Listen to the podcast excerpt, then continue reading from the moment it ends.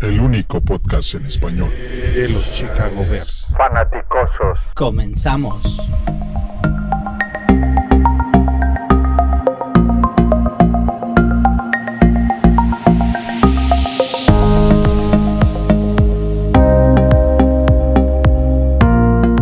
Muy buenas noches, bienvenidos a todos los fanáticosos. Vamos a platicar de lo que ha sido la agencia libre hasta ahora, bastante interesante. Entonces, va- no solamente va a estar interesante, va a estar aguerrido. Está Juancho y Paul en una esquina, la roja y la azul. De árbitro está Joshua. ¿Cómo estás de referee? ¿Cómo estás, Joshua? Bien, me agrada, me agrada esa posición. Gusto de saludarlos a los tres. Eh, Juancho, ¿cómo estás? Buenas noches. Muy bien, aquí ya después de- del training camp para enfrentarme a Paul eh, y, y con, con todas estas noticias ya, ya nos hemos preparado. Fuimos a- al centro Otomía a Ah, tomar buen nivel. Y Paul, Paul venía con todas la- eh, las ganas de distraerse, de, de relajarse un rato, pero lo tomamos por sorpresa. ¿Cómo estás, Paul? Ah, muy bien, muy bien. Feliz de estar del lado azul naranja, en cambio de Juancho que está del lado verde amarillo. Uh, ese, sí- ese sí dolió. No, eso nunca. Bueno, vamos a empezar rapidito a dar eh, las noticias de los agentes libres que los Bears tomaron. Tomaron a Robert Quinn, eh, es un outside linebacker, firmado por 5 años, 70 millones de dólares. Jimmy Graham, Tyren, firmado por 2 años, 16 millones de dólares. Nick Foles, quarterback, eh, cambiado por una cuarta ronda, de pick de cuarta ronda a los Jaguares. Firmamos a Danny Trevathan, refirmado. Se fue Nick Piatowski, Kevin Pierre Lewis. se refirmó a Devante Bone, que es otro linebacker. Está Dion Bush, DeAndre Houston Carson, Jaja Clinton Dix, Sherry McManus, Aaron Lynch. Se fue Nick Williams, ah, Cornelio Lucas se fue y Chase Daniel también se fue.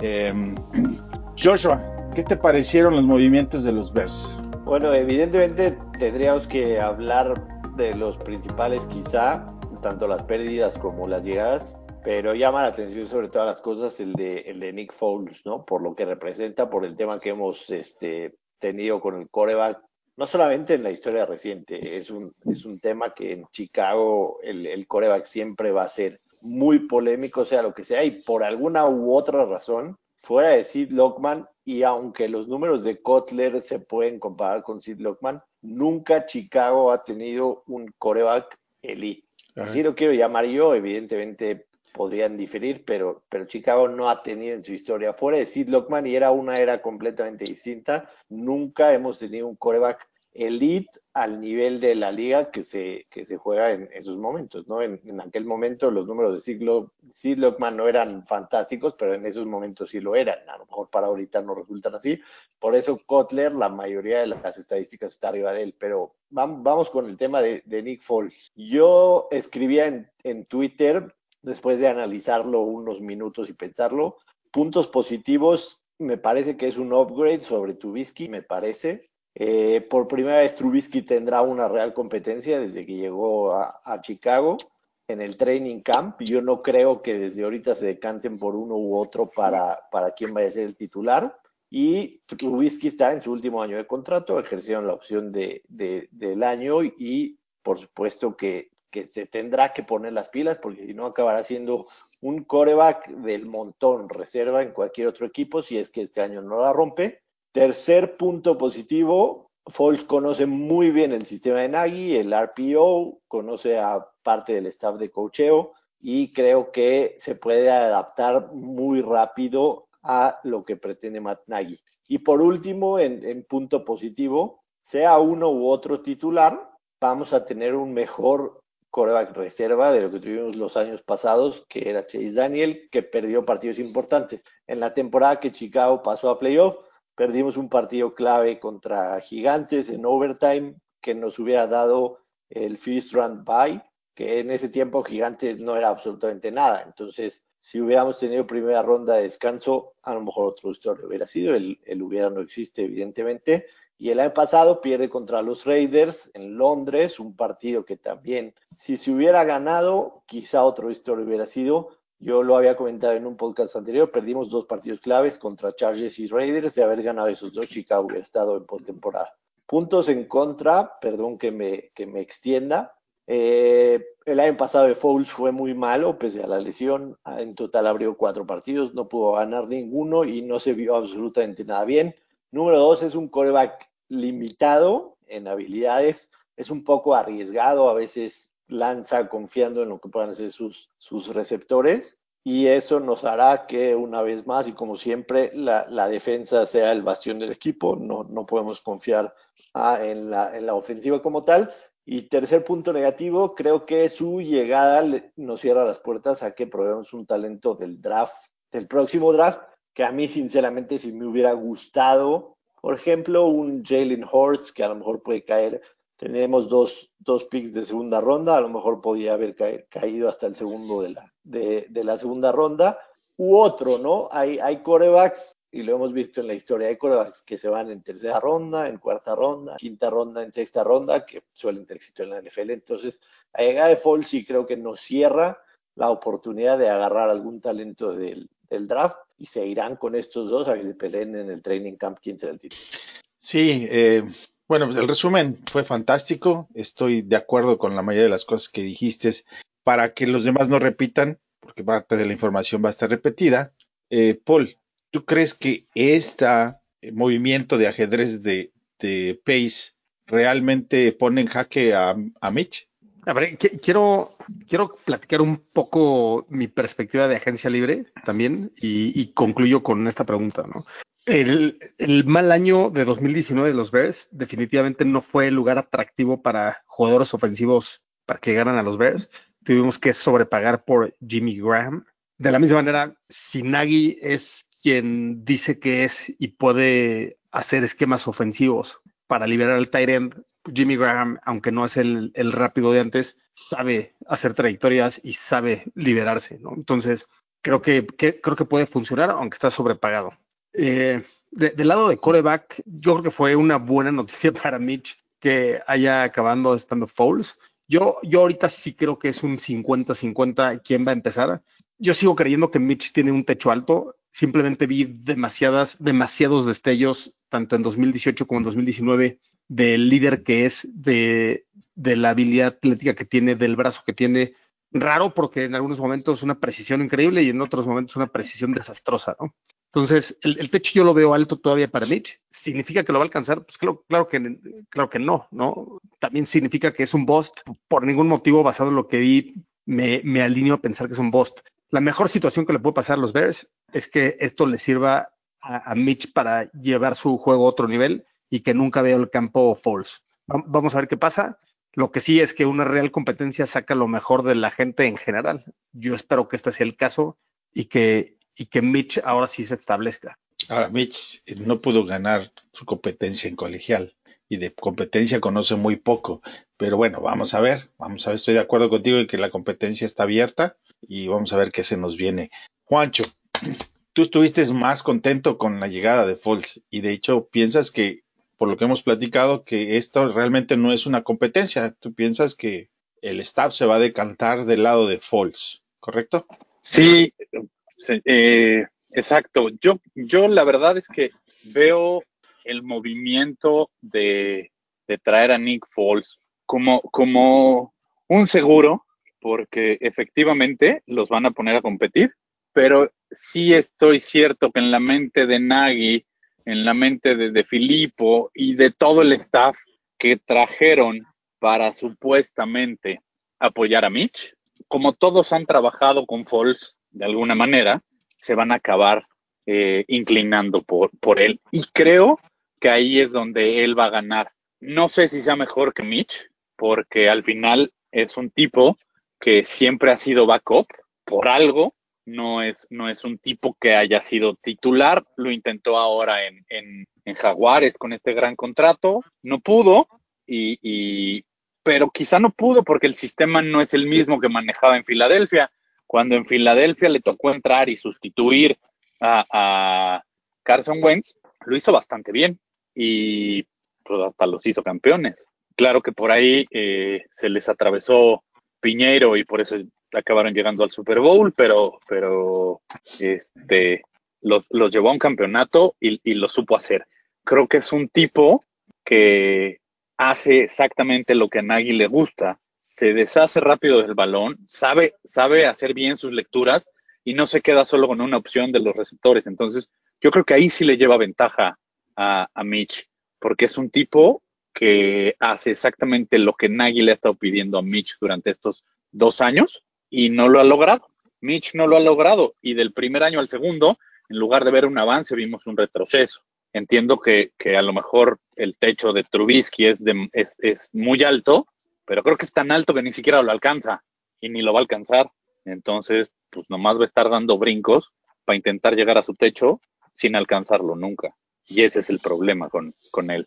Y, y, digo, más que estar contento con la llegada de Foles, sí, estoy contento con que llegue un coreback que va a trabajar y que sabe trabajar bajo el sistema que ha querido implementar Nagy. Y ahí sí, ahora vamos a ver qué tanta capacidad tiene Nagy para demostrarnos teniendo a este coreback que maneja perfecto su sistema. Ana, yo, yo quiero hacer una pregunta a los tres. ¿Estamos de acuerdo que al ir a la agencia libre con el tema de coreback, Fouls no era la, la, mejor opción? Quitemos a Brice y quitemos a Brady, ¿sí? Dos corebacks. Foles no era la mejor opción que, que, podíamos tener pensando a futuro. Estamos de acuerdo en eso. Sí.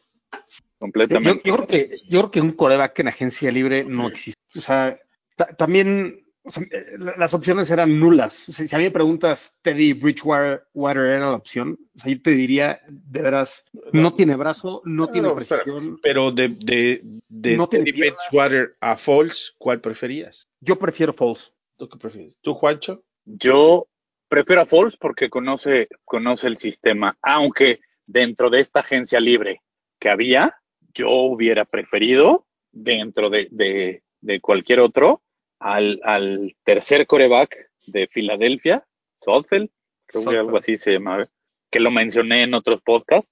Él era mi gallo para que se lo llevaran en la agencia libre y, y desarrollarlo, porque igual es alguien que conoce el sistema.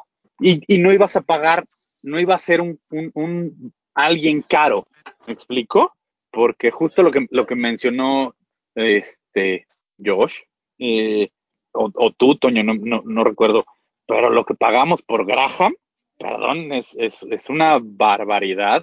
Y ahí es donde, para mí, la adquisición de Queen es una maravilla, pero con la adquisición de Foles y de Graham, se va todo al traste. Pero estamos de acuerdo que están, bueno, el equipo está en modo de ganar. Y, y un coreback como, como el que mencionas, pues no iba a venir a, a, a mover la, las piezas para que ganemos y, y seamos un, un, equipo competitivo de playoffs.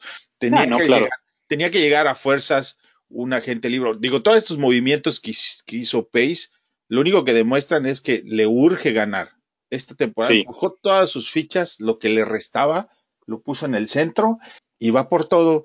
Le va a alcanzar, no sé. El movimiento de Falls, a mí, en lo personal, me parece que Falls no es más que un coreback backup glorificado, al cual le ha ido bien como backup. Tenemos un mejor backup, es mejor que Daniel, seguro. Eso no tengo ninguna duda. Pero me parece un movimiento que Pace hizo calculado para poder de alguna manera abrirle la puerta a Mitch de que siga compitiendo y que no sea el último clavo en su ataúd de, de, tener tres picks de primera ronda que ha tenido que arreglar sobre agencia libre. Porque la realidad del asunto es que todos esos picks los termina arreglando en agencia libre. Y está bien que los arregle y que se le pague a los agentes libres siempre y cuando funcionen. Y creo que han funcionado. En, habrá que ver con Robert Quinn que también llega, pero por supuesto que va a ser mejor que Floyd. Pero en específico con Foles, en, yo no espero mucho de él, la verdad. Es, es mejor que, que Mitch. La realidad es que está en Mitch de decir si es mejor que él o no. Por lo pronto le está dando todavía la oportunidad de que mueva las manos y eso le conviene a Pace y le conviene a Mitch. Y por el otro lado complace a, a su head coach porque trae un, head, coreback que conoce el RPO. La segunda cosa que nos dice es que eh, Nagy va a seguir con el sistema de RPO y se trajo a todo el staff de, de, los Eagles en algún momento para apoyar este sistema como tal. No sé si le va a alcanzar, si mueve eh, la posición de Tyren, porque definitivamente Tyren todavía no tenemos. Y es ahí donde, donde puede todavía dolerle el piso, ¿no? Paul. Sí, yo, quiero comentar dos cosas. Primero, eh, quiero apoyar la moción de Joshua de, de traerse a Jalen Hurts. Si está disponible en la segunda ronda, y yo creo que se lo tiene que traer y no importa que esté Foles en el equipo. Una de dos, o, o Mitch no va a estar en 2021 o Foles no va a estar en 2021. Los, me queda claro que una de estas dos cosas va a suceder y en ese momento se va a necesitar un coreback. Yo, yo creo que si Jalen Hurts está disponible en segunda ronda, yo creo que sí lo puede agarrar. Eh, y, y, segundo, eh, a mí sí me gustó el approach que tuvo Pace, sí sobrepagó por, por Graham, definitivamente no ha sabido escoger a Tyrants. Graham no es ni, ni Kelsey, ni Ertz, ni nada, lo fue hace muchos años, pero, pero repito, por esquema sí le puede ayudar y, y, por otro lado atacó muy bien, en mi opinión, estratégicamente la agencia libre, porque lo que era una fortaleza lo, lo dejó como una muy buena fortaleza. Como dices, Master, debe de ser mejor Quinn que Floyd. Dejó a la pareja Trevathan Roquan en el centro. Del otro lado de Quinn está Khalil Mack. Wow. Y luego tienes a Eddie Goldman, tienes a Roy Robertson Harris y, y obviamente a Hicks, a Kim Hicks, ¿no? Entonces, el front seven para mí es el mejor de la liga. Tienes a un gran safety y a un muy buen corner y con un, con un buen níquel. Entonces, sí, sí en el draft va a tener que hacer buenos picks porque definitivamente va a tener que draftear a un corner o agarrar a uno bueno, bonito y barato. Y, y de la misma manera con un safety, ¿no? Yo, yo, creo que va a agarrar un safety de quinta ronda porque ya no tiene otra opción y, y esperar que funcione un poco a la Amos, ¿no? Si tienes una gran defensa y puedes no replicar 2018 porque no lo va a pedir eh, ese performance eh, como expectativa a 2021, pero si tienes una gran defensa, realmente juegas fútbol complementario y la ofensa puede entrar en esta buena dinámica. ¿no? Entonces, sí, sí, me gustó la estrategia y a ver qué pasa, ¿no? Ahora, la, la, ofensiva, la, ofensiva, tiene que carburar y tiene que anotar 24 puntos para que puedas ganar por partido. Si no anota 24 puntos por partido, no vas a ganar. Correcto. Aunque, aunque la defensa sea extraordinaria. Y la pregunta, por ejemplo, Joshua, si tú ves a esta, a esta ofensiva con las piezas que se agregaron, metiendo 24 puntos por juego? Ahorita no, con toda sinceridad. Tendríamos que ver un segundo año fenomenal de David Montgomery. Alguna vez lo quise comentar con ustedes, pero yo creo que el tema de Tariq Cohen lo sobreexplotan como si fuera un arma letal que, que, vence a cualquier defensa. O sea, involucrar a Tariq Cohen, dejando a un lado la cantidad de jugadas que está en el campo, pero involucrarlo en un 30% de jugadas se me hace extremadamente demasiado, demasiado. Entonces, tendríamos que tener un juego terrestre muy bueno también para que, para que la ofensiva y el tema del ala cerrada, para mí, lo de Jimmy Graham se me hizo absurdo lo que le lo que le pagaron, siquiera traerlo, a mí no me gusta en lo absoluto lo que ha mostrado Jimmy Graham en los últimos cinco años, o sea, no queda ni la sombra de lo que fue alguna vez en Nueva Orleans, no me gustó para nada, pero dependerá mucho también de, del tema del coreback, ¿no? Lo que nos pasó el año pasado, teníamos primera y segunda oportunidad que ganábamos una yarda o perdíamos tres y nos obligamos a tener terceras oportunidades y ocho por avanzar y trece por avanzar y quince por avanzar. Ni Foles, ni Brady, ni nadie te va a ayudar con eso, porque si no tienes una buena ofensiva que te vaya mermando a las defensivas contrarias, no lo vas a lograr. Y eso también es un tema de, del sistema, del coreback, de la selección de jugadas. Entonces, yo ahorita sí veo un desnivel tremendo entre la ofensiva y, y la defensa, ¿no? Esperando que, que Montgomery pueda tener un segundo año diametralmente mejor, siendo muy consciente de que también eh, el juego por tierra no fue la base de Nagy, por más que, le insistían. De repente hubo partidos que estaba nivelado, pero si vemos en, el general de la temporada, el juego por tierra no era la base de, de, de Chicago, porque le seguía teniendo una fe ciega a, a, a Mitch Trubisky, que podía hacerlo, pero, pero la verdad es que nunca, nunca funcionó. Solo para terminar de comentar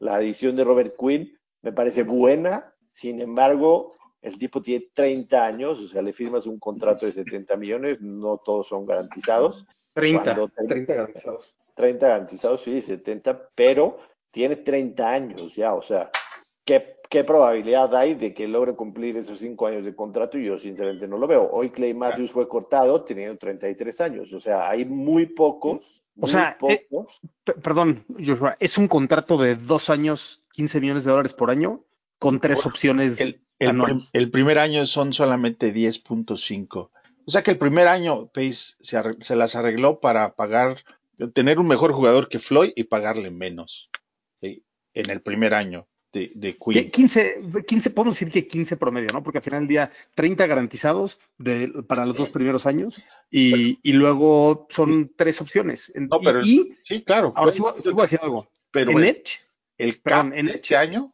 es solamente de Queen, solamente 10.5. de acuerdo, porque le, le pagaste un signing bonus de 10 millones que se prorratea, ¿no? Correcto. Este, el- los outside linebackers sí, sí duran más tiempo que otras posiciones, ¿no?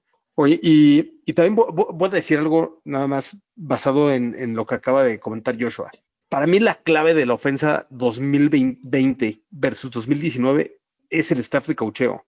La verdad, con todo respeto, Helfrich se me, se me hacía el peor coach de la NFL, sin credenciales, sin liderazgo, no sacaba lo mejor de sus jugadores y al final del día era el mano derecha en el lado ofensivo de Nagy.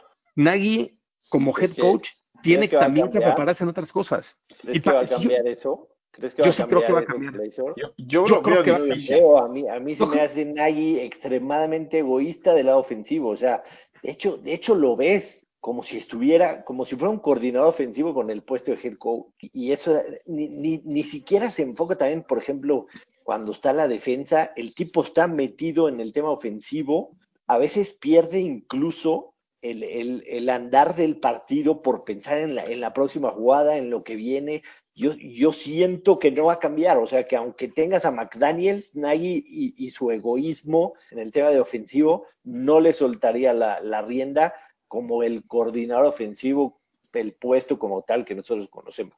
El, el que le quiera poner dinero, le apuesto que los osos tienen este año más de 24 puntos promedio por partido. No, bueno, es difícil, pero mira, traer a Foles es, Pongo, pongo mi dinero, ¿eh? es una, es, es eh, una seña de que intenta seguir con el mismo tipo de sistema. Porque si hay una diferencia entre Foles y Mitch es que ah, Foles sí va a saber reconocer cuándo entregarle el balón al corredor y cuándo quedarse con el balón. Y Mitch no lo hacía y eso impactaba mucho el, el juego terrestre del equipo. Entre otras Eso es- cosas. Eso es cierto, eso es cierto. Y, No, y eso pero también mira. es parte del cocheo. Sí, pero, pero aquí, Del experto y de RPOs que era Helfrich. más Pero- allá de Hellbridge, y eso, y eso estoy totalmente de acuerdo con, con Joshua, y yo lo he mencionado en, en varias ocasiones, el tema que tenemos es que Nagy es un tipo eh, demasiado egoísta en, en el sentido de decir, esto es mío y el que va a brillar soy yo. Porque eso hace, ¿no?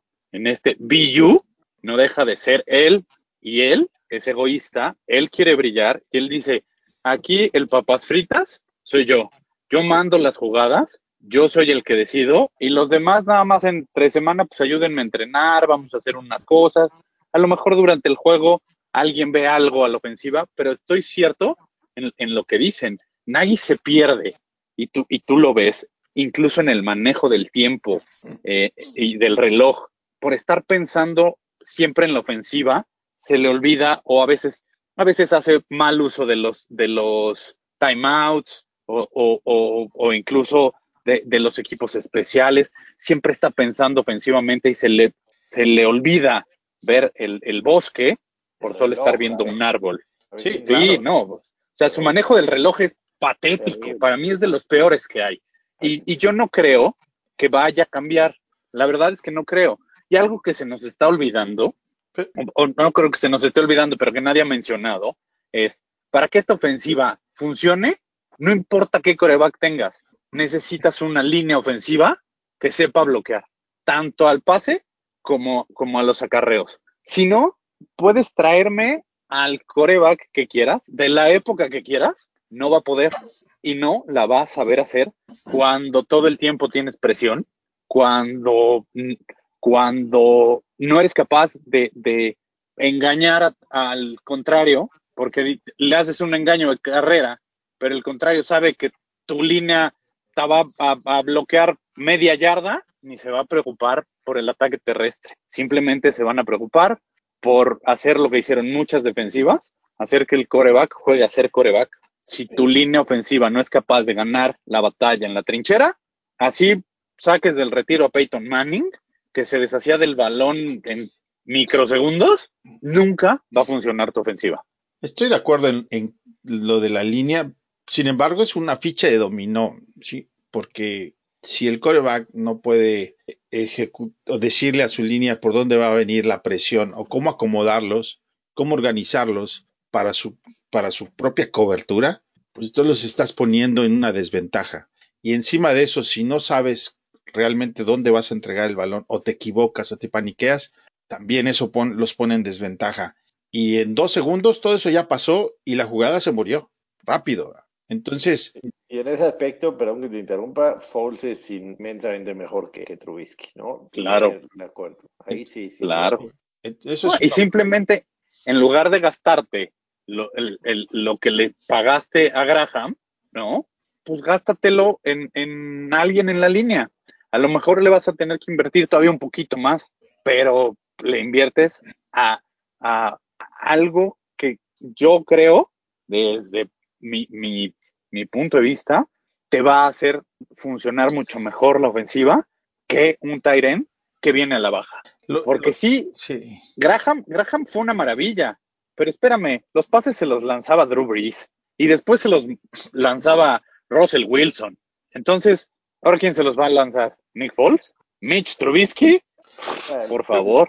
El problema, el problema de lo que le pagaste a Graham se magnifica por lo que le tienes que pagar a Burton también, ¿no? Que ha sido un costal de papas. Entonces tienes 16 millones de tu salary cap, que estás hablando un 8% invertido en dos alas cerradas de las que no esperas mucho o no esperas nada.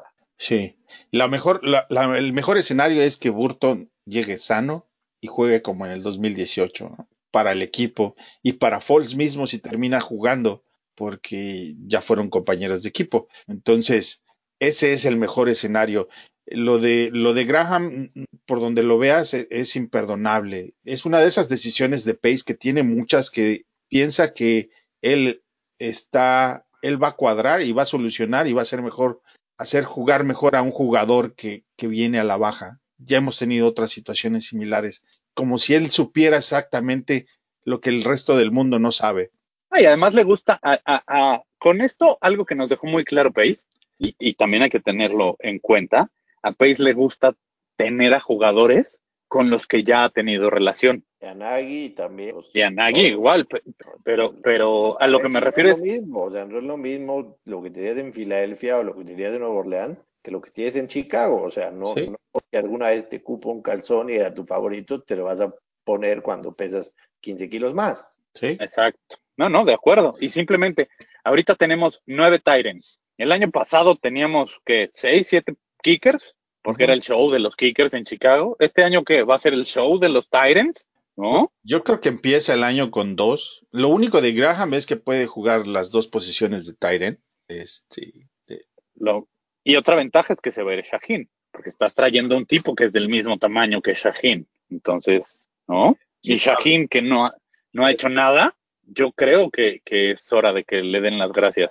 Estoy de acuerdo, Pero- pero, pero todo nos sorprende que, a mí no me sorprendería si se queda, por lo menos en los campos de entrenamiento.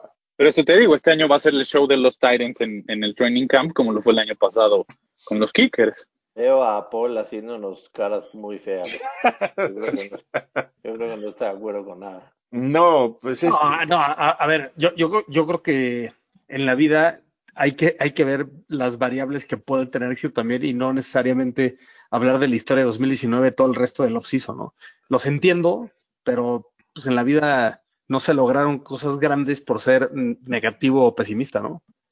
no, se, se, se lograron por tomar buenas decisiones, ¿no? Correcto. Ahora, de la Ese- misma manera es, o sea, si a mí me preguntas qué esquema prefieres, Matt LaFleur y cómo maneja los Tyrants o, o Nagy, cómo maneja los Tyrants basado en, en, en su en su background, yo, yo te diría Nagy. No, no, no, no sabemos. Yo, yo no, no pienso ser más inteligente que Pace como para saber que no va a funcionar simplemente por El, el, No sé, 90, ¿no? el 90% de los fanaticosos hubiera escogido un mejor coreback que Pace. ¿Sí? Fácil. A o sea, a, Teddy Bridgewater.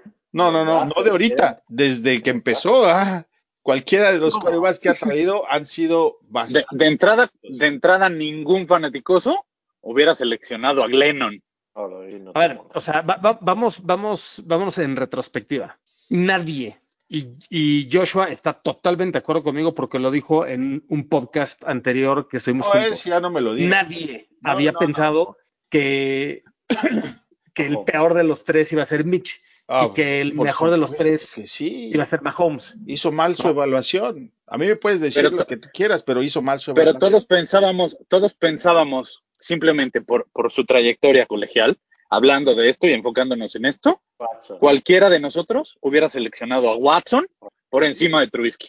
Por la trayectoria ¿Quién- colegial. ¿Quién, quién sabe? ¿Quién sabe? Porque te estás olvidando que en la trayectoria de Watson, aunque ganó un gran juego contra Alabama, tuvo unas decisiones extremadamente estúpidas en su carrera, Mira. con una cantidad de intercepciones enormes, y Mahomes fue el mismo tema. Era un showman que, que tenía 30. Pero, no sé, pero 20, fueron 30 titulares. Fueron titulares un par de a temporadas. ver, a ver, No espera. perdieron, no perdieron la competencia Como, de, como, de, titularidad. como sea, O se sea, equivocó. o- opinar, opinar basado en lo que ya sabemos de los últimos tres años es equivocó. absurdo. Como sea, se equivocó. Eso sí lo podemos decir. Claro. Y también se ¿no? equivocó porque Es el peor de debió de haberle ofrecido, debió de haberle ¿se ofrecido este offseason a, a O'Brien, a, a Mitch Trubisky, decirle, güey, te doy a Trubisky, dame a, dame a Watson, al fin estás desarmando tu equipo. Mira, Lo, lo No que lo sí hizo. debió haber hecho, lo que sí debió haber hecho es dar una de sus segundas rondas por Nuke.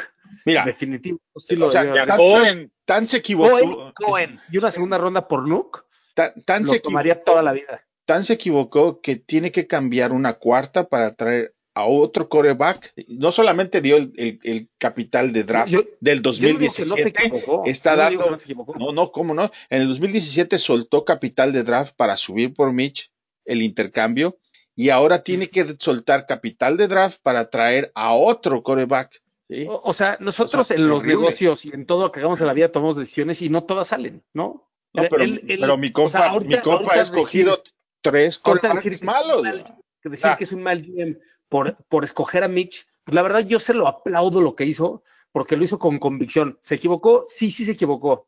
El, camino Es la vida. al- el, camine- el camino al panteón está lleno de buenas intenciones. Esa es la realidad. Sí. Es que, es que fue, fue tan mala, como bien dicen, hablando con el periódico Lunes en la mano, pero fue tan mala la selección que ahora se juzga como tan muy mala fue que lo chamaquearon para subir un puesto, ¿no? Tiene el tercero de dos, o sea, entonces ahí son dos cosas que dices, güey, o sea, te puedes equivocar en una, sí. En el tema de Trubisky lo, lo hemos hablado, o sea, eh, Tru- Trubisky fascinó a mucha gente en el combine, en, todo el, el trabajo previo al draft, y muchos de los scouts lo tenían arriba de los tres, y, y se termina yendo porque seguramente eso le recomendaron. Sí, sí, varios nos gustaba más el tema de Watson. Mahomes no pensamos que fuera a tener ese impacto que le sirvió demasiado el sistema y Andy Reid y trabajar un año atrás detrás de Alex Smith, que no será el magnífico coreback, pero según lo que dicen durante toda su carrera,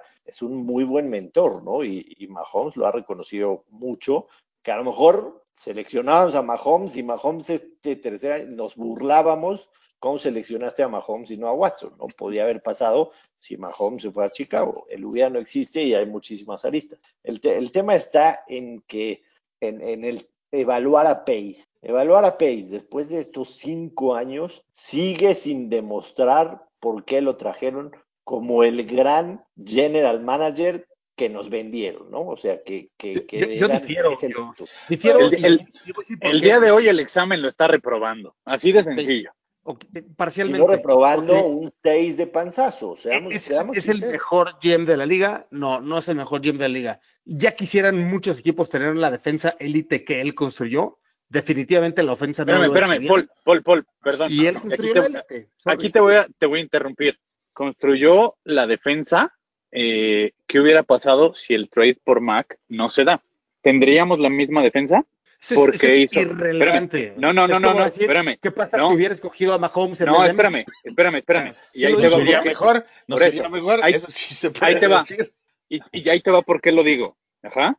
El trade por Mac lo tuvo que hacer para empezar a justificar que dos años antes había seleccionado a Floyd y que Floyd, desde que lo seleccionaron, no funcionó porque a Floyd lo tomaron pensando que iba a ser el próximo Aldon Smith y nunca logró destapar. Entonces, por eso, dos años después, Por- por el señor perdónenme, perdón, por Floyd hicimos trade up, ¿no? También. También. subimos, Sí, también, también. también. O sea, eso- el- el- Esto el es imperdonable, Paul. Perdón Exacto. que diga, ver, porque, porque sea, Floyd yo- te iba a llegar en la posición 32. Igual que Mitch. Floyd, Floyd no iba, ponle tú que Mitch no, pero Floyd iba a caer hasta la segunda No, ronda, no. porque Floyd era un tipo, era un tipo al, al O sea, cual, ¿Qué, qué mal informado estás, Juancho. Lo iba a ¿Qué? agarrar gigantes una selección después, en ¿Tú la crees? 10, y si tú agarras ahorita ese draft, el, el hubiera no existe. No, no, a ver. déjame mira. acabar. Si, agarras ese draft y agarras los picks 9, que fue donde se seleccionó Floyd, al 20, hay puro bust en, en ese draft. No importa. Él tiene que seleccionar sabe, al mejor Lo voy a jugador. googlear No. y les voy a decir todos los jugadores que No, no cayeron en esa línea. Ahí, a, Por eso. a ver, Pace ha tomado hizo- en tres años, espérame, que en tres años ha tomado top 10. En tres años. Sí. Y puede escoger el jugador que se le venga en la gana de todo el draft. Y tomó al equivocado. ¿sí? Si tú eres Jacksonville y tu teléfono suena en días pasados y ves que el código del área es 312, dices, papá, ya se hizo, estamos del otro lado. Hoy sacamos, ganamos. Y así deben de pensarlo todos los otros GMs de todos los equipos cuando reciben una llamada de Pace. Este nos va a regalar unos drafts, le vamos a sacar todo el jugo del mundo porque mi compa suelta toda todo el capital. Esa es la realidad, es la verdad.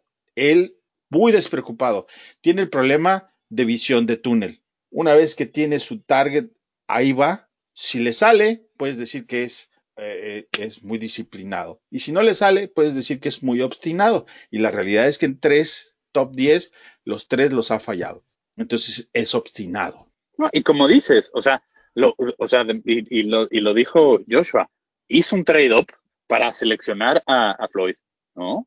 Entonces, ya, das ya, ya estás dando capital del equipo para llevarte a alguien. Y después, el siguiente año, vuelves a hacer lo mismo para llevarte a alguien. Y no te bastó con, con vender el futuro de la franquicia, sino que para solventar el error de un año antes, al siguiente año, tienes que volver a, a empeñar al equipo para traer a Mac. Breaking Si le hubiera salido. Clinton Dix a Dallas. Ok, eso es bueno. Me parece que puedes regresar a, a um, Eddie Jackson, a Free Safety, y Y puedes, traerte un encontrar, strong safety. y puedes encontrar un buen Strike Safety. Todavía, todavía está Todavía por ahí de free agent, de free agent el, el que estaba en Raiders. No, Carl Joseph se fue, creo que a los Browns, no estoy 100% seguro. No sé, Pero- por eso pregunto. Sí, a Amos. Y creo ¿dónde- que sacó a. O sea, incluso en el, en el draft lo puedes sacar. Si algo le Sí, bien, por ejemplo, Pace ha tenido muy buenas selecciones de, de safeties. ah, cuarta, quinta ronda. y corredores, tam- espero que desarrolle más el que tenemos, pero, pero aparentemente es bueno, ¿no? O sea, ahí sí no le tengo mucho que decir al respecto. Mi problema son, y lo he dicho antes, no ha podido seleccionar ni pass rush ni coreback. Y son dos de las posiciones más importantes que tienes en un equipo. Sí, o sea, al final del día es una liga muy competitiva, estás compitiendo contra otros 31 muy buenos GMs y, y- también no se nos olvide eso, me encantaría que fuera el mejor y tuviéramos ahorita tres Super Bowl, sí, yo sí le tengo que reconocer que ha construido una defensa excepcional que la dejó Mel Tucker, Tressman y compañía de, de- eh, una manera deplorable, no, no podía salvar absolutamente nada y era tristísimo ver los domingos a nuestros Chicago Bears perder 55-10 contra los Patriotas, siguiente semana contra los Packers, luego en Filadelfia y, eran unas palizas inmanejables. Estoy contento con que ahorita se pierda por poco, no, no, pero, pero Pace ha puesto un equipo competitivo. No nos ha funcionado la ofensa, sobre todo en 2019, pero we never know. Y, y 2020 puede ser un, un, un, momento en el que la ofensa se vuelve eh, en medio de la tabla y la defensa se queda élite y Los- tenemos grandes posibilidades. Los Bills son competitivos de un año a otro. Que más que, Igual, más que pues, nunca. estamos Bills, ahí. o sea, no, Estamos no ahí. es- el, por heredó eso, pero- un roster patético, Pace. No, no puedo decir que tienes- no. Pero tiene tres años con top nivel. 10. Tiene tres Tienes- años tomando eh, jugadores en top 10. Tiene, tiene razón en, en la parte defensiva, totalmente. Sí, claro, estoy de acuerdo. Pero, pero en, esta, en esta liga, más que nunca, tienes que tener un balance forzoso. O sea, ya no es, ya, ya ese ese eslogan de las defensas ganan campeonatos y Ya no existe. ya no, ya no, ya no. Eh, eh, Estoy de que- acuerdo en eso, yo. que volvamos a ver a unos Ravens como los que le ganaron a los Giants, quizá, no sé, Seattle, por ejemplo, contra Denver, sí tiene una gran defensa, pero también muy bien el balón ofensiva. Eso ya no, y, y, y la prueba es el Super Bowl pasado, ¿no? Y de la defensa, Hicks es agente libre. Sí, Mac es agente libre. Fuller no lo No seleccionó él. no es agente Espérame. libre, Mac. Bueno, perdón, es, es, es contratación. Para Es, que es no- relevante porque. que no, no, porque pero dejó no, espérame, espérame. Es contratación. Fuller no lo seleccionó él, ¿sí? Entonces, Y Eddie, y Eddie Jackson. Eddie Jackson sí, Y Amos. pero, pero Y a que el año Trevetan- Danny Trevetan Trevetan tampoco tampoco lo trajo él. fue él, ¿sí? También tiene su Lo firmó en agente libre. También, también tiene su mérito. O sea, armar una buena. Correcto. Y a la agencia libre también tiene su mérito. Para contratar agentes libres, totalmente de acuerdo. Es muy bueno, pero unas, ¿cómo dices, Paul? Este, Contain Success. Sí, no se puede, sustain success no lo puedes tener haciendo puras contrataciones de agencia libre. Y el año pasado dijimos, ¿quiénes son los mejores tres jugadores del equipo? Y los tres son agentes libres. Que, que justo Digo, ese agentes es el libres, tema, perdón, porque contrataciones. sí, Oye, ¿Sí eh, recuerdas? Pero, pero no puedes decir que Eddie Jackson no es de los mejores. O no, yo no dije No, que no. sí. El año pasado lo, lo- lo- en un podcast lo mencionamos. ¿Quiénes son los tres mejores jugadores? Y tú estuviste de acuerdo porque estabas en ese podcast. Y los, los, todos los cuatro que estábamos en ese podcast dijimos es ah, Mac, Mac, Allen Robinson, Allen Robinson y Eddie Jackson. No, Hicks. no, Hicks. Eddie Jackson. No fue O sea, dijimos que eran, dijimos No, que eran Mac, Hicks. Ed- Ed- Eddie Jackson, no, porque era cuando Hicks estaba lastimado. No tengo el drop. Pero bueno, no el importa. próximo se los, se los doy. Y los tres estamos de acuerdo. Los cuatro, porque Sí. estaba David en ese entonces. Y entonces no puedes tener un equipo. Y ni siquiera mencionamos al coreback. Pero justo, o sea, tocando ese punto que dices, Toño, y nada más déjame hacer mención de volada, y eso es algo que se nos está olvidando. Y, y bien lo dicen, hay que conocer tu historia para no repetirla. ¿Qué nos está pasando?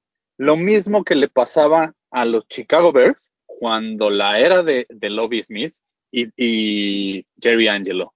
La defensiva tenía una base buena, algunas selecciones fueron por Lobby Smith y por Jerry Angelo, pero todo lo demás que seleccionaban, la mayoría de los jugadores que llegaban del draft eran una basura. Y después de eso, era traerte jugadores vía agencia libre. Por eso nos acabó llegando Hotler. Sí, por eso nos acabó llegando Peppers. Porque era romper el cochinito para traerte agentes libres. Y es lo mismo que está sucediendo ahora. Ahora, Entonces, rompes el cochinito, empeñas a la franquicia para traerte agentes libres. Pues así no funciona. a ver, Josh. eh, Mira, y, y ahorita, perdón, perdón, Master, solo le quiero contestar a, a Juancho. Ahorita podemos decir lo que sea de, de, de entregar mucho capital de draft, etcétera. Pero ahorita, justamente, ha logrado. Ah, tenemos picks suficiente- compensatorios del 2021, tienes razón. Correcto. ha Hasta logrado- dentro de un año vamos a tener éxito con tantos picks. Pues sí, o sea, la verdad es que tú vas a ser de los más felices Espérate. cuando estás No. en el draft.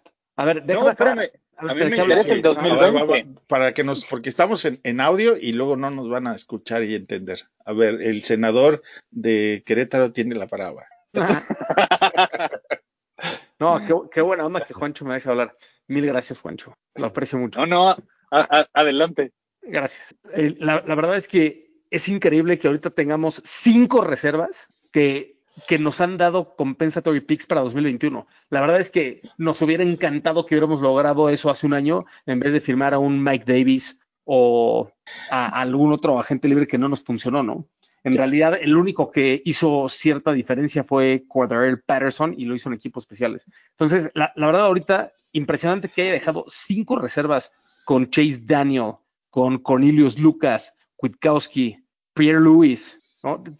tenemos ahorita ya, ya y Jaja, ya tenemos a cinco que, que nos van a dar cuatro compensatory picks, seguramente una cuarta o quinta ronda dependiendo del contrato de Jaja, una quinta, dos extras. Excelente. Yo eso sí se lo aplaudo a Pace. Y esos cuatro picks nos van a dar un, un buen draft en 2021. Sea él o no sea él el, el GM. Que esa de Davis ya no me la repitas porque se me infla el estómago del coraje. Joshua, a ver, eh, en la contratación de Falls, ¿quién crees que tuvo más que ver? ¿Pace o Nagy? Yo creo que sí es una selección de Nagy, totalmente. Yo creo que sí.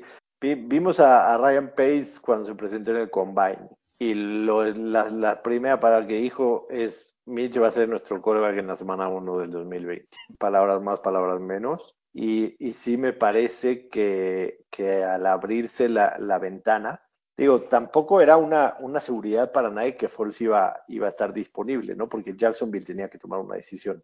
Jacksonville tenía que tomar la decisión de ir con Minshew, porque Minshew representa eh, la alegría, el bigote, la mercadotecnia, porque si comparas a Minshew con Foles, digo, no hay mucha diferencia, seamos sinceros. Entonces, Foles no estaba como que en el radar de que iba a estar, ¿no? Pero, pero yo creo que sí, Nagy hizo un par de llamadas para ver si está disponible.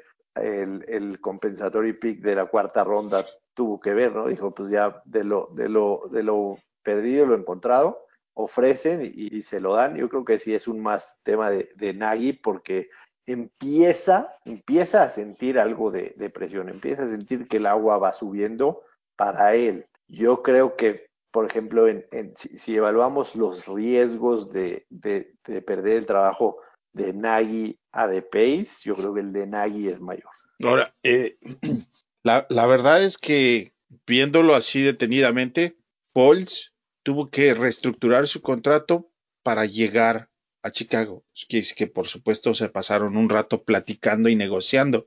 Si tú eres Falls y te dicen necesitas reestructurar tu contrato básicamente para asegurar menos dinero y menos riesgo, y lo hace para venir a Chicago es porque viene con bastante certidumbre de que se va a quedar con la chamba, ¿no? Eh, pero, pero, no, no, fue así, ¿eh? la reestructura de contrato fue más bien para que se pudiera hacer el contrato y no se quedara con dead cap este, los Jaguars. Por supuesto que tiene que ver el jugador en la reestructura de su propio contrato. sí, pero no perdió dinero. No, no. Está perdiendo, no, no, no es todo es garantizado. No, los, los Jaguars cuando lo firmaron hace un año le pagaron 30 millones, 30 millones de signing bonus. Él reestructuró su contrato con una cláusula donde puede él mismo decir que no, que no acepta ese dinero. Es correcto. Correcto. Te, voy, a dar, entonces, este, draft no, perdón, este trade no se hubiera dado si no lo hubiera reestructurado. ¿Y, con qué seguridad lo hace para venir a Chicago? Exacto. Mira, te voy a dar un punto al respecto, perdón, Juancho. No, dale, dale, dale. Porque va muy al caso. Cuando estuve en la semana del Super Bowl cubriendo el, Super Bowl en Minnesota, varias preguntas que, que le hicieron a Fouls. Es un tipo súper reservado, súper humilde, súper conforme y él dejó claro en varias respuestas, dijo, para mí jugar en la NFL es una grandísima bendición, el dinero me importa muy poco, es un hombre de Dios que incluso este, muy apegado, hace sus oraciones. Hemos visto mucha, muchos posteos en social media de él en ese aspecto. Entonces yo creo que aquí el, el, dinero no fue, no fue un tema de factor. A él lo que le llamó la atención es poder tener la oportunidad de regresar a un sistema en el que se sentía cómodo. Estoy de acuerdo. Y mira, yo, yo creo que aquí ah, eh, algo que, que debemos de considerar que se nos está olvidando es que de las últimas declaraciones de nuestro queridísimo Mitch Trubisky ya no estaban tan eh, acordes a los lineamientos de Nagy porque ya empezaba a mostrar también cierta molestia y a decir ciertas cosas incómodas que a Nagy no le encantaban. Entonces, el que Ryan Pace haya mencionado desde su última conferencia de prensa terminando la temporada 2019 que Mitch Trubisky era el coreback titular de los Osos de Chicago para el 2020, tenía una razón y es, no tenías otro coreback firmado y entonces ni modo que digas al único coreback firmado que tengo no tienen la titularidad asegurada. Eso por un lado. Y por el otro, si tú desde ese momento le dices a todo el mercado, voy a buscar un coreback, ¿qué va a pasar? Oferta-demanda. Tú necesitas un coreback, yo te lo vendo caro. Así sea malo, pero eso es lo que iba a suceder. Y justo por eso, pues tú te casas con la idea de que Mitch Trubisky va a ser el titular. Los van a poner a pelear, sí, ya lo mencionamos. Yo creo que lleva la ventaja Falls. Y además es un tipo que justo como dice Joshua, es un tipo más mesurado, más tranquilo, es, es un buen soldado, para pronto. Eh, Mitch también es un buen soldado, ¿no? Pero, al final, si te acuerdas, ya no, ya no estaba tan de acuerdo, ya se veían ciertos roces entre, entre Mitch y Nagy, a lo mejor nunca rompieron como, como se ha dado en otros equipos y se han dado otras, otros casos, pero ya no era, ya no era la misma armonía que veíamos al principio de la temporada o incluso en la temporada anterior entre el, entre el Nagy y Trubisky. Yo creo que también eso tiene mucho que ver, ¿no? Ahora, y nada más, yo para cerrar eh, eh, un poco con la parte de los compensatory picks, entiendo la postura de Paul, pero también entiendo la necesidad y la urgencia del equipo por ganar hoy. Eres un equipo que no pueden pasar 20 años y que tengas tres apariciones en postemporada. Eso no puede ser. No lo puedes permitir siendo los Chicago Bears. Siendo los Chicago Bears tienes que ser un equipo que está compitiendo todos los años por estar en postemporada o estar en postemporada y competir por llegar al, Super Bowl. Y sí, pues ahora vamos a tener cuatro o cinco picks en 2021. Hoy no nos sirven, nos van a servir dentro de un año.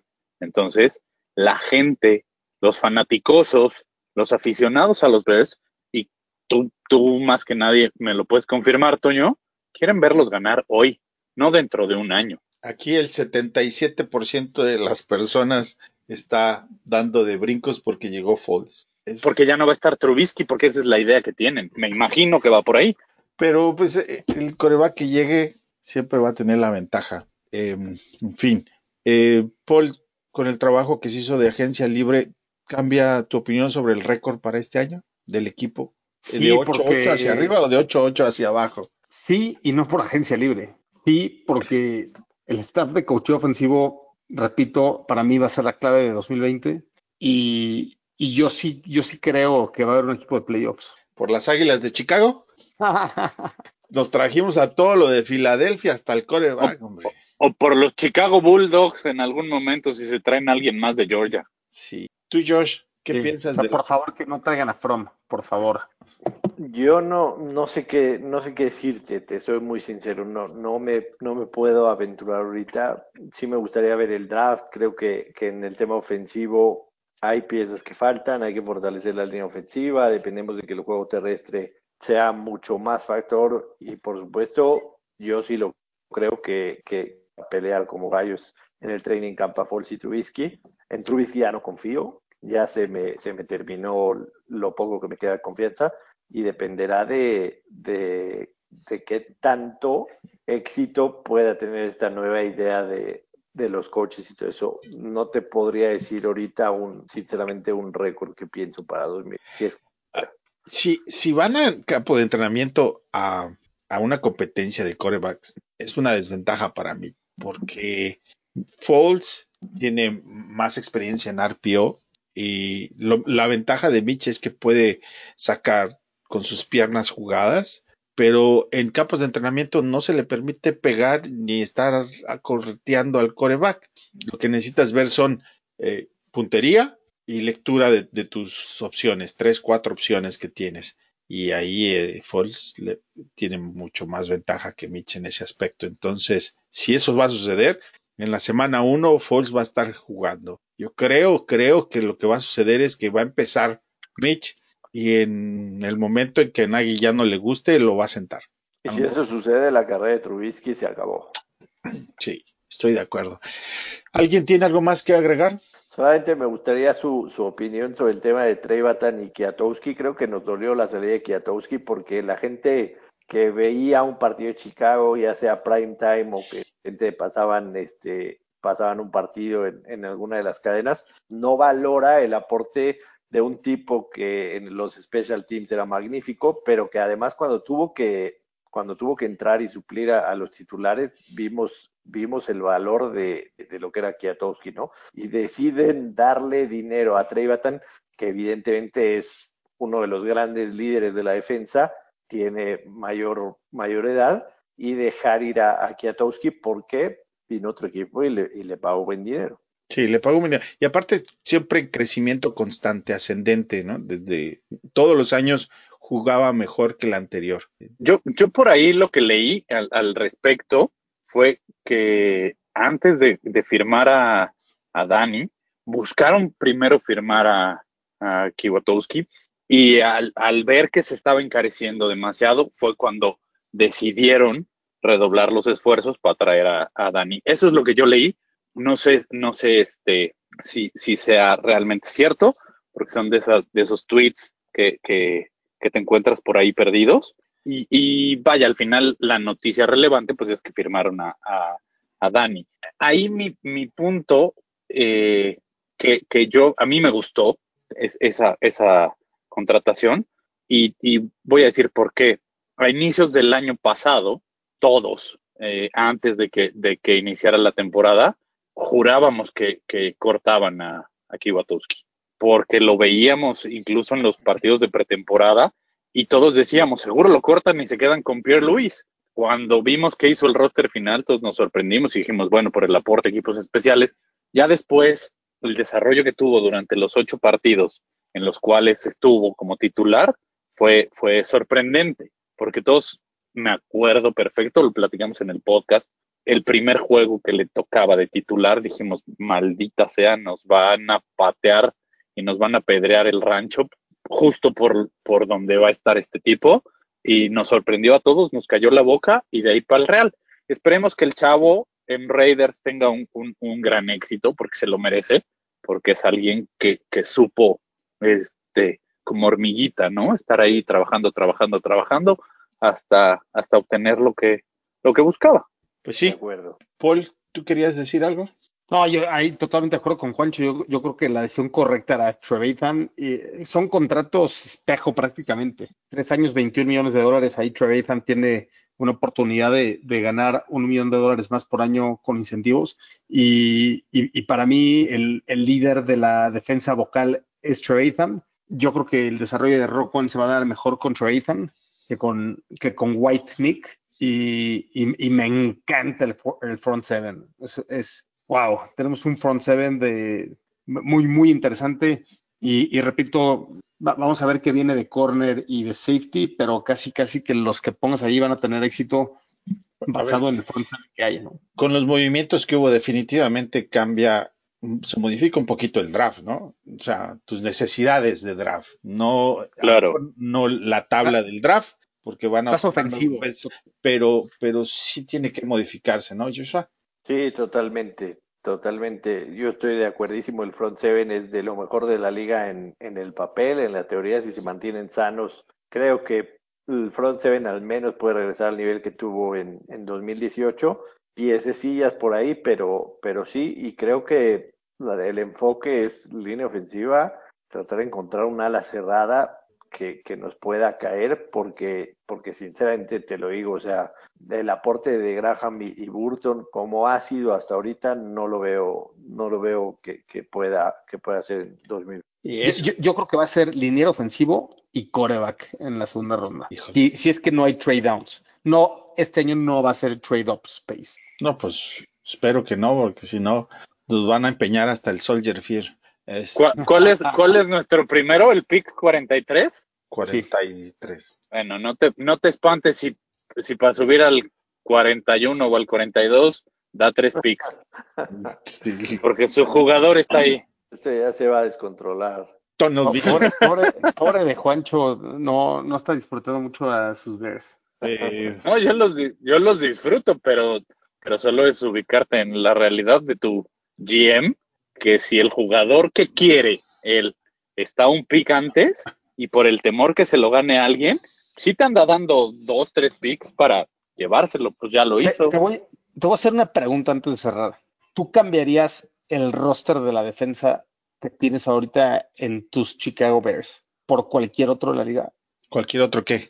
Roster de- defensivo. O sea, cambiarías. O Yo sea, te, mi yo te es, cambio, ¿para yo te cambio la mejor? defensiva por un coreback. Eh, mi- bueno, primero va hacia Juancho. Perdón, Roster. Y, y la pregunta es, di- dicho de otra manera, ¿el roster defensivo de los Osos de Chicago es el mejor de la liga? No, no es el mejor de la liga. Casi lo cambiaría. No, no es. Y te, No, voy- no. y, y- y te, No, espérame, te lo voy a lo contestar, mira, Espérame. te lo voy a contestar así de sencillo. ¿Cuál es el mejor de la liga? haces, espérame, no, no, no, ahí te va. Cuando sabes hacer bien las cosas como GM y sabes hacer un buen draft, armas un equipo a base de draft, como lo hizo San Francisco. Y ahí está tu defensiva. Si no es la de los Ahí Osos está de tu Chicago, ¿cuál defensiva. es? ¿Cuál es la de- mejor defensa? en el ¿Hoy? roster? Sí. Hoy, para mí, la de San Francisco. El front seven me parece que el de Chicago está a la altura, ¿no? De San Francisco. Te voy a decir por qué, porque es para mí mejor, es más joven. Desde ahí es mejor. Y esta temporada lo demostraron. Entonces, Ahora, en- en- no, en- no empeñaron la, no empeñaron al equipo sí, para quitando- traer a dos jugadores. Quitando el aspecto de- del performance del GM, ya solamente en, en X y O's, el front seven de Chicago me parece que está a la altura del de San Francisco. Son, son uno y dos. ¿Cuál es el uno? ¿Cuál es el dos? Ok, Entonces no ha hecho tan malas cosas Pace, ¿no? Es lo que te estoy tratando de decir. Yo Ya. creo que sí, porque las hizo a base de empeñar al equipo. Eso no importa. Eso no importa. Bueno, entonces, está bien, está bien. Ya, em- empeñemos, empeñemos al equipo, Bueno, eh, com- compremos cachitos del- de la lotería del El- avión. el, El el, coronavirus no existe. el Cap lo ha sabido manejar bastante bien. No hay, o sea, hay que darle beneficio o, o reconocerle sus aciertos. En agencia libre lo ha hecho mucho mejor que en vía draft. Desafortunadamente, el sustained success Es- día draft. es vía draft. No, y no, no lo ha hecho mal en draft. Lo ha hecho muy mal en draft en primeras dos rondas, sobre todo en primera ronda y en Tercera. ronda lo ha hecho muy mal. En segunda. en segunda no le ha ido muy bien. No, en segunda ha tenido grandes picks. Tienes a Eddie Goldman, Y An- Anthony Y Miller. tienes a segu- tienes a un no, no, Shaheen no, no. por- no, ¿cómo no? Tien- Tienes, tienes malos segundos picks también, pero tienes, entonces, pero tienes muy buenos también. Tienes a White, Ah, espérame. tienes a Miller. Goldman, tienes a Anthony Miller Miller. no es, Miller no es lo que nos habían vendido. Perdón. Pues, pues sí lo demostró en la segunda mitad del año pasado. No, no, Pero- no, perdón. pero no se puede mantener sano. Eso es un, problema de, de- problema. de search Vamos a del ver. jugador. Bueno, la verdad es que tiene un problema muy grave con el hombro y, y eso no le ha permitido estar en el campo. ¿ah? Sí ha estado en el campo. No ha jugado tal vez al 100, pero la segunda mitad del año pasado demostró ser un gran receptor. No, el- es como, volvemos al tema, ah, tangencialmente el coreback, no, no pasa por las capacidades. A ver, Mitch es, tiene todas las capacidades del mundo, ¿va? eso no lo dudo. Es un jugador que trabaja mucho, tampoco lo dudo. Es un buen soldado, tampoco lo dudo. El problema es que no se da y ese, pues eso se le pone a- al, al GM, ni modo, pues así es, ¿no? En fin, pues vamos a despedirnos. Eh, Joshua, muchas gracias por acompañarnos aquí. ¿Quién ganó la, la- la pelea? ¿La esquina azul o la roja? No, es que, es que me encanta, la verdad, eh, agradezco por supuesto la invitación, me encanta porque en la realidad es que na- na- nadie tiene la, la verdad absoluta, ¿no? Eh, nosotros somos fans, queremos el mejor, lo mejor para nuestro equipo. Me gusta, me, me gusta la gente como ustedes que todos queremos verlos ganar, ¿no? Todos nos ilusionamos al principio de la temporada, todos creemos que va a ser el año bueno, pero, pero yo no me caen bien los aficionados que ganes o pierdas, estoy contigo y estoy feliz, ¿no? O sea, se vale criticar, se vale cuestionar, por supuesto. No quiere decir que no querramos verlos ganar que no estemos. O sea, este pace, y lo que le digo a siempre la gente que, que mandan tweets, güey, podían haber tenido a Mahomes. Sí, cabrón, pero yo estoy sentado en mi sillón y yo no soy Ryan Pace y yo no les doy consejos ni me consultan a mí, ni yo tomo las decisiones. Entonces, soy un aficionado más que los sigo, que los amo, que estoy cada domingo y es, se trata de eso, ¿no? Debatir y creo que cada quien tiene su punto muy válido, muy respetable. Algunos coincidimos, algunos no, y no sé si esto es de, ganadores o perdedores. Simple y sencillamente es, es este, es, es, es, nosotros tenemos el mismo amor, compartirlo y, y cada quien, todos deseamos lo mismo, ¿no? Que, que sea una buena temporada, que lo disfrutemos, que ganen y que nos den alegrías. Gracias por la invitación de nuevo. Juancho. ¿Qué? ¿Cuál es tu handle de Twitter y con qué cierras esta plática? Mi handle de Twitter es arroba juanchoname34. ¿Y con qué cierro? Que yo espero que este draft pace deje de hacer los pace que ha hecho y mejore eh, en cuanto a, a, sus, a sus selecciones y a sus decisiones. Eh, espero que los pocos huecos que, hoy hay, que son huecos muy importantes desde mi punto de vista, los sepa cubrir eh, y, que no se deje llevar por este, el, el, ah, me gusta este jugador y, entonces no me importa y doy picks porque lo quiero a él. Siempre, siempre hay, hay más aristas y, siempre puedes buscar otras opciones. Entonces, yo, yo me quedo con eso y, y bueno, pues esperemos a ver la, la competencia de corebacks para ver cómo, cómo termina esta, esta historia. Paul, ¿con qué te quedas y tu handle de Twitter? Arroba Osos Chicago, por ahí los veo. Y, me quedo con, con, lo que comenté sobre staff de cocheo. Yo creo que se hicieron muy buenas contrataciones. Una de las fortalezas de Pace y de Nagy es que buscan esa parte como upgrade. Yo hubiera quedado terriblemente decepcionado que no hubieran habido cambios ahí yo creo que las contrataciones que hicieron fueron muy buenas y, y si a 2020 se le va a dar la vuelta, es por hacer buenos game plans que no existieron ofensivamente en 2019. Con eso me quedo. Pues yo me quedo con la plática, eh, estuvo muy buena. Espero que todos los que nos escuchen la disfruten también. Eh, Joshua Maya es el, invitado, su handle de Twitter es arroba place of the week, no es como que nadie se lo sepa, pero por si alguien no lo tiene, ahí está. Y muchas gracias por escucharnos, yo soy arroba IM Contreras y los dejamos con la frase celebrate, bear down Chicago Bears.